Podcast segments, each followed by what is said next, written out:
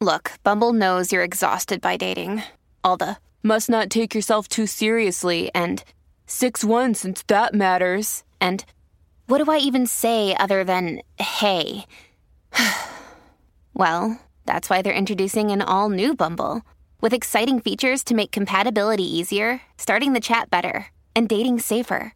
They've changed, so you don't have to. Download the new Bumble now.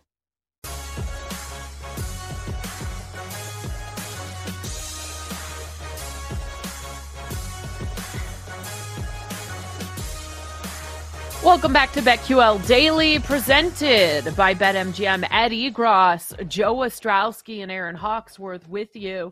We were talking about the con man who um, posed as Derek Stevens and was able to get what about a million dollars uh, from Circa and got caught saying it was for the fire department anyways, it, it, appears this guy has done something like this before. Is there any update on this, Joe, or is this just what do you know about it?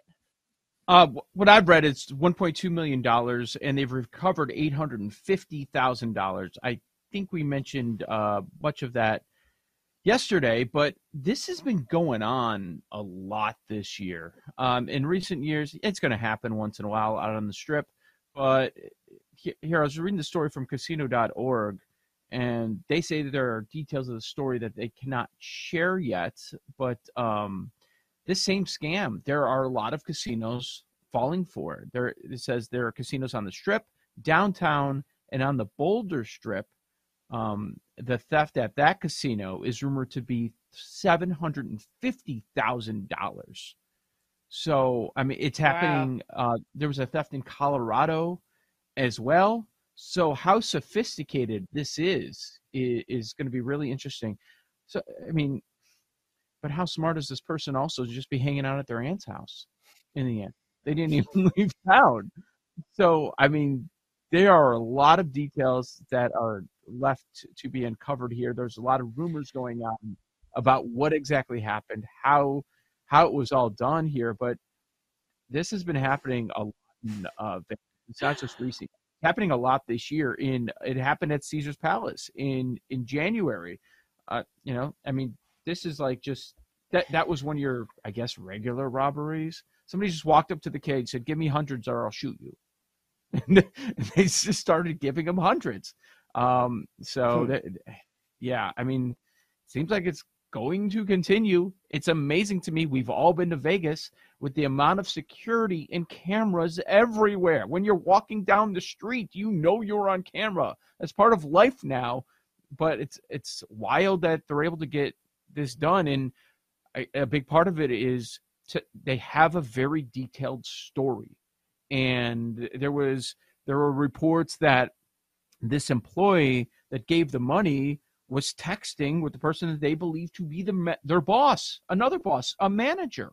So, I mean, yeah, I don't I don't think we should kill this employee because it seems like it, it's a believable story, or I don't know. Uh, th- there's a lot left to be uncovered here, though. Hmm.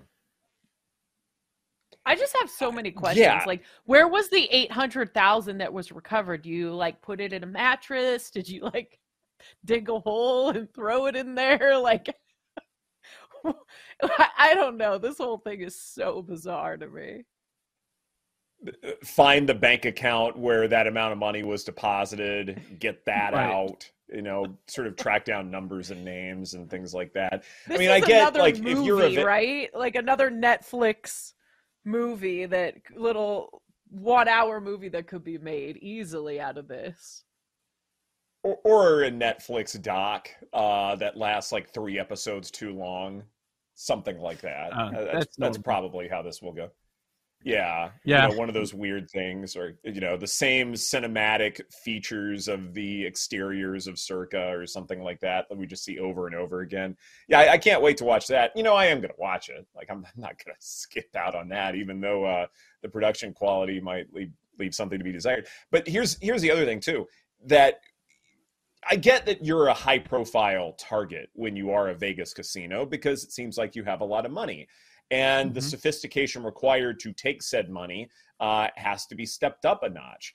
I do wonder, though, when it comes to say medium and low targets, uh, or medium and low, you know, targets as far as like you know fame and things like that. What do you do there? Because these deep fakes and the technology that is being used to to get heists from major casinos, what does that say about the rest of us as far as those that do not have incredible Vegas security or you know certain plans in place to make sure that you can you know take out those who are you know trying to take money from you. How about those leaving casinos that have a great day? Mm-hmm. and maybe there's a celebration. There's a lot of attention inside said casino and you're going to a dark parking lot afterwards. What about those people too? Like yeah. That's no, actually I, a great point. Like one of my friends just won a thousand dollars playing poker at uh, MGM in Maryland, and like that parking lot, just being a woman walking alone, it could be scary. Imagine just. It's surprising that you don't hear about more of that. There's been so many carjackings in the DC area that it's just awful to think about. You go, you have a good time, and that's you know, stupid people just ruin it for you. Mm-hmm it ruins it for everybody else. Absolutely, it does. Mm-hmm. Like you know, it's hard enough trying to keep things uh, on the up and up, and that you know, competitive fairness is there and all of that. And now you've got to spend the money uh, on added security and lights and technology to try and you know take out the ne'er do wells of the world. It, it it's yeah. a scary time right now. Yeah, I, I was going over the list of the various heists at Vegas casinos, and yeah. And here's one in December 2010.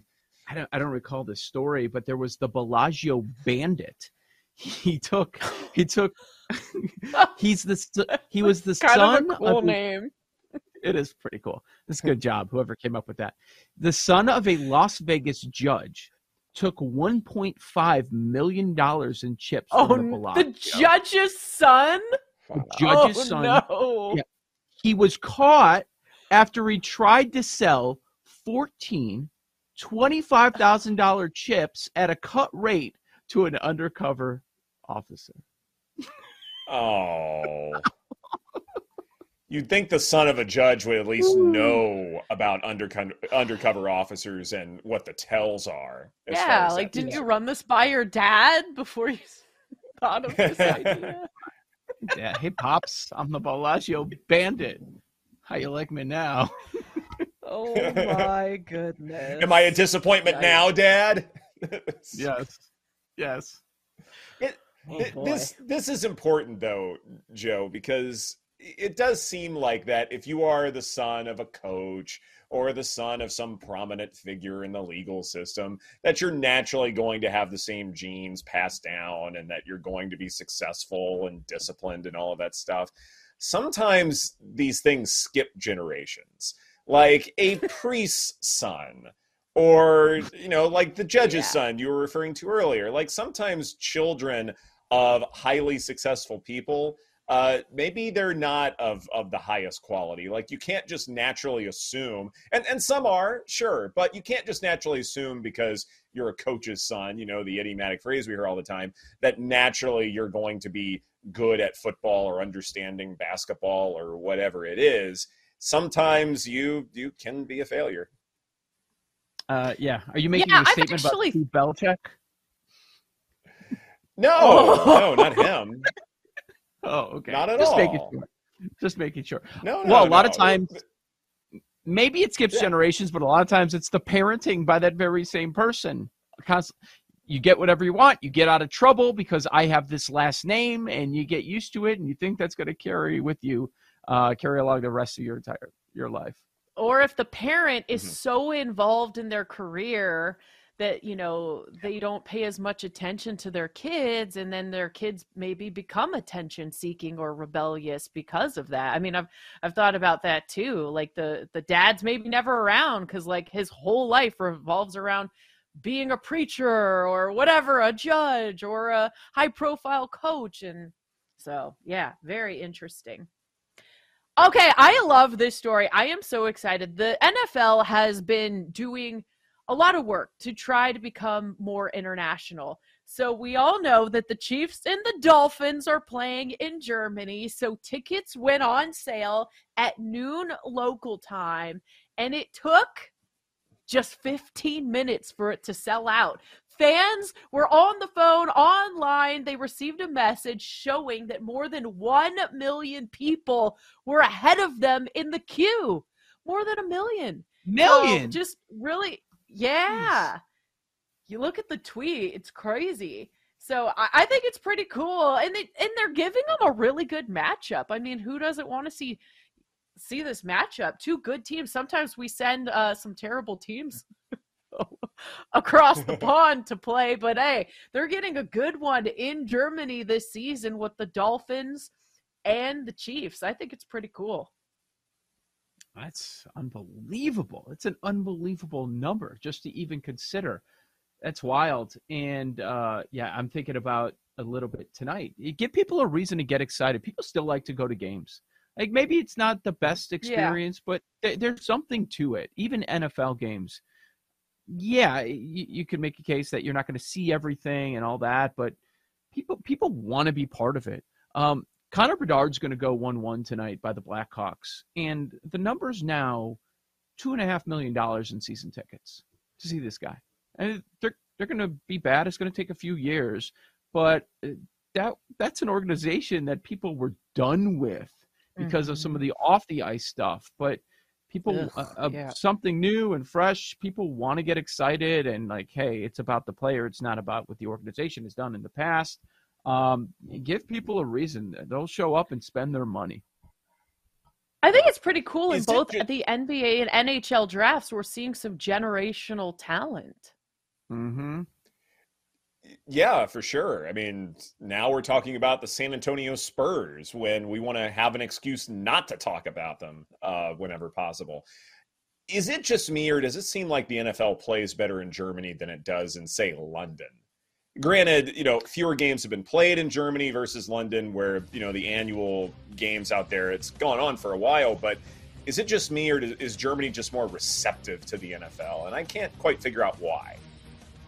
Well, I was trying to figure out when is this game because it's four o'clock p.m. right now in Frankfurt. So I'm like, because I'm trying to figure out do these folks wake up early, but it seems like they won't have to. It's much later. Yeah, that must be nice. I'll have to wake up early to watch the game, but no one cares. This is BetQL Daily presented by BetMGM. Coming up next, time to dig nope. through the NFC South and figure out who might rise to the top right here on the BetQL Network.